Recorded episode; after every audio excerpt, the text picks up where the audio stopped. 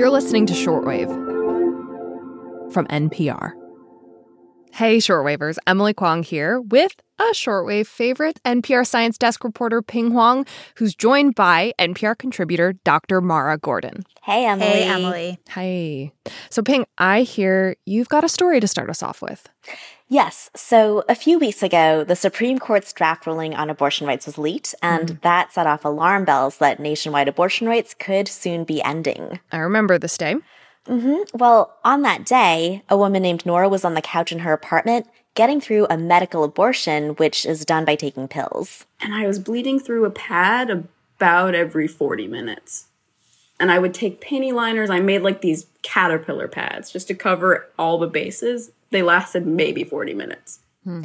We're just using Nora's first name for her personal safety, and she's a baker in upstate New York. And I've always wanted kids, but I'm 22 and I'm poor. and I just can't even wrap my head around like just going to the doctor, getting an ultrasound, all of these things are very expensive over a baby that you could be forced to have. While deciding to end her pregnancy was hard, getting the FDA approved pills was not. Where did Nora get the pills? She got them online through this medical provider called Aid Access, and it's one of a handful of online telehealth abortion providers that have been springing up in recent years. Hmm. So, this is Mara. The companies, they're named things like Hey Jane and Abortion on Demand, and they benefited from some rule changes during the pandemic that have allowed abortion pills to be sent through the mail and taken at home. The FDA made these rule changes permanent last year. Now, as more abortion restrictions loom over parts of the country, Robin Tucker, a nurse practitioner and midwife who works with Aid Access, says these telehealth services are seeing a surge in demand. The future of abortion access is going to be getting pills out there and getting pills in the hands of people. That's like one of the interventions that can provide the most autonomy in this kind of environment where people are going to lose reproductive rights. Today on the show, how the boom in telehealth startups that mail abortion pills is clashing with the legal landscape and the culture of medicine. I'm your host, Emily Kwong. I'm Pien Huang. And I'm Mara Gordon. And you're listening to Shortwave, the daily science podcast from NPR.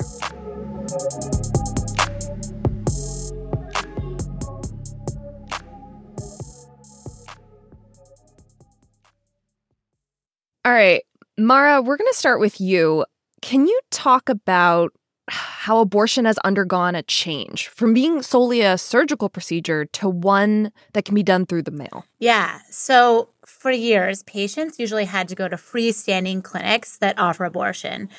In a lot of places, you couldn't just go to your regular doctor's office or your regular gynecologist's office to get an abortion mm-hmm. because there were just so many rules and regulations about abortions. They're called TRAP laws or targeted regulation of abortion providers. So as a result, people often had to travel pretty far to get an abortion. Mm-hmm. There was one study published in The Lancet a few years ago that found that one in five women would have to go more than 40 miles to get to a clinic that provides abortions. Wow. Yeah, I can see that taking a lot of work in and of itself, right? Like you're arranging childcare, taking time off work, securing gas money, bus fare, maybe even finding a place to stay. Yeah, and, and patients also faced harassment from anti abortion protesters because they often targeted those clinics that specifically provided abortions. So now, with telehealth abortions, mm-hmm. patients can access pill abortions privately from home with a credit card and just a few taps on a smartphone.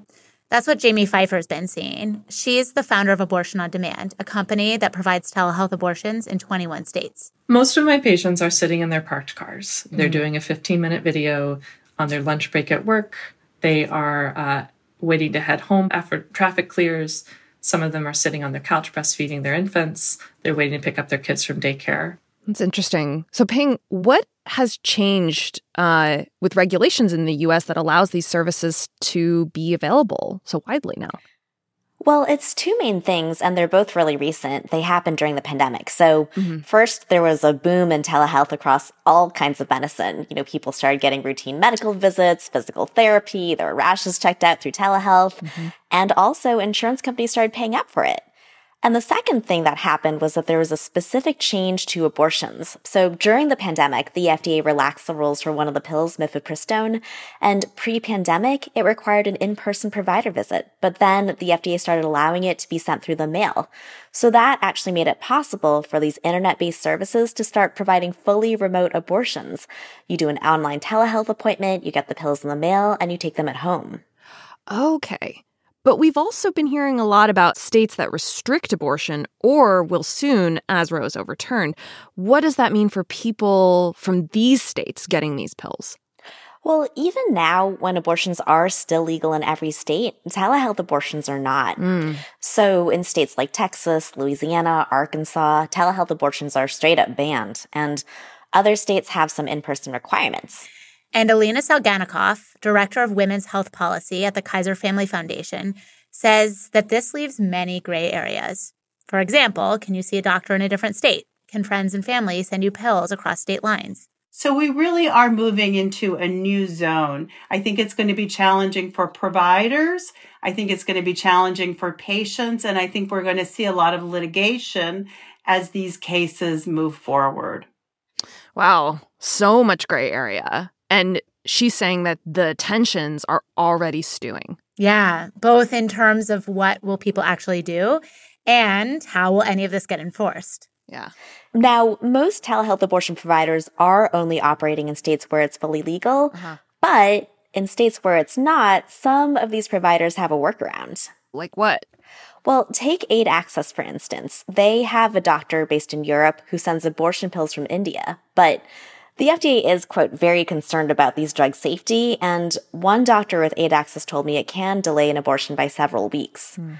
She asked us not to identify her by name to protect her family, and she says providers would prefer to send FDA approved pills to other states, but they would need legal protection. We're really trying to lobby the, the state to pass those assurances that my license will not be at jeopardy, my malpractice will not be at jeopardy, and that I will not be extradited to another state and prosecuted because these are criminal and civil penalties that we're looking at.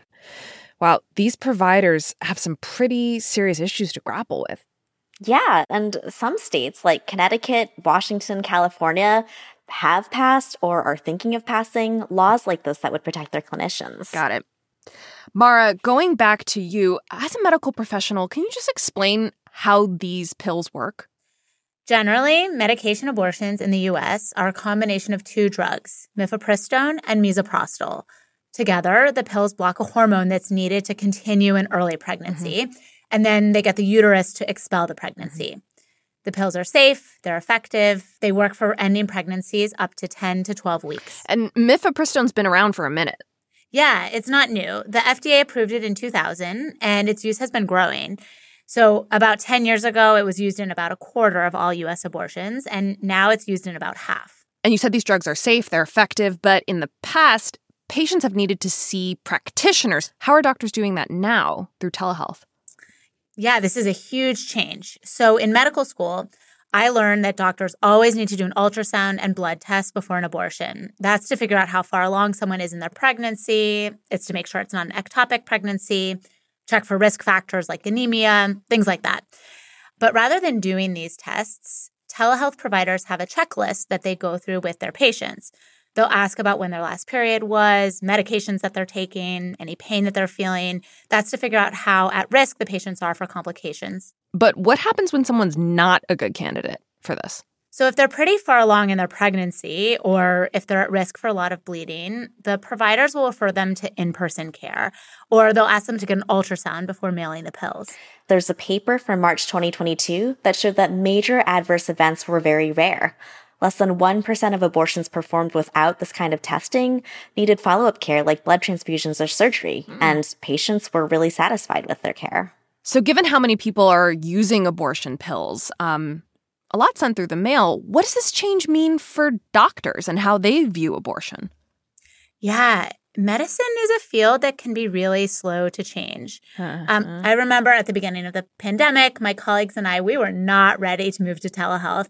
There were mm-hmm. so many logistical challenges.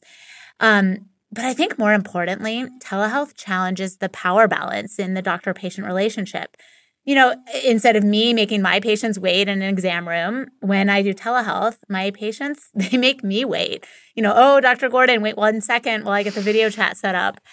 And I think yeah. that this is really highlighted in telehealth abortion. The providers have to trust what their patients are telling them about their health rather than using tests to confirm it. And that is a huge cultural shift from the way that we're taught to practice medicine when we're in school. So, abortion is an area of medicine that's also under a lot of legal scrutiny. I've talked to a lot of doctors who provide abortions, who are really staunch abortion rights advocates, and they're still pretty nervous about the idea of doing an abortion without an ultrasound, even with the research that shows that it's safe. I want to end with a broad question to both of you. So, the possible overturning of Roe means there will be no federal protection to the right to an abortion in this country. States will come up with their own laws. As both of you continue your work, uh, reporting, and in your case, Dr. Gordon, providing care, what questions do you have? Well, we're in a gray area right now with a lot of these issues, and mm-hmm. we have a lot of big questions to answer about what will and won't be legal, what the medical regulations are going to be, and how all of these changes are going to play out in real time. One of the things that stayed with me is the idea that even if Roe versus Wade gets overturned, there are safer options now than there were before Roe, like these pills. So hopefully women won't have to revert to using dangerous methods like coat hangers to end abortions, which is a popular symbol for pro-abortion rights advocates. But still, if Roe v. Wade is overturned, a lot of women and others that want to end their pregnancies will have super limited access to abortions. Even in haven states, it'll increase the wait times for abortions. And mm-hmm. the longer you wait to get an abortion, the riskier it is. Yeah, one thing that really interested me in our reporting Pien was the clinicians who said that they'd be willing to provide telehealth abortions across state lines. I think there's going to be a lot of changes coming, mm-hmm. you know, about how far anti abortion states can go to prosecute a doctor in another state and how far a state can go to protect their own doctors, too. Right, because clinicians are licensed state by state. Yeah, but we live in a world where people travel and the internet is breaking down all those geographic barriers. Mm-hmm. You know, for example, I live in Pennsylvania. I practice medicine in New Jersey. If one of my patients is traveling, say, to Nebraska, they forget their blood pressure pills. I will electronically prescribe those pills to a pharmacy there. Mm-hmm. When it's for medical care other than abortion, nobody bats an eye. And another thing I'm really curious about is something that's called advanced provision. It's when people who aren't even pregnant get abortion medications to keep on hand just in case they need them or a friend needs them. Hmm. Yeah, and that's a real gray area too. It's an off label use for the pills, and it really just opens up this whole new front on abortions that are self managed, which is to say without the guidance of a medical professional at all. Yeah, but as a doctor, I really worry about a world where patients feel like they might have to lie to the people who are taking care of them but if abortions get further restricted, it may be where things are headed. Mm-hmm. It's a world that uh, we've never really known, uh, certainly not in my lifetime. So thank you for getting answers to some of these questions. Thanks, Emily. Thank you.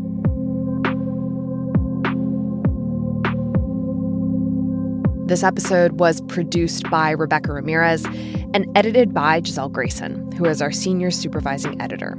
Margaret Cirino checked the facts. Robert Rodriguez was our audio engineer. Andrea Kissack runs the science desk.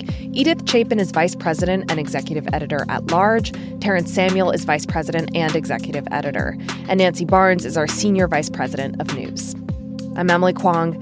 Thank you so much for listening to Shortwave, Daily Science Podcast from NPR.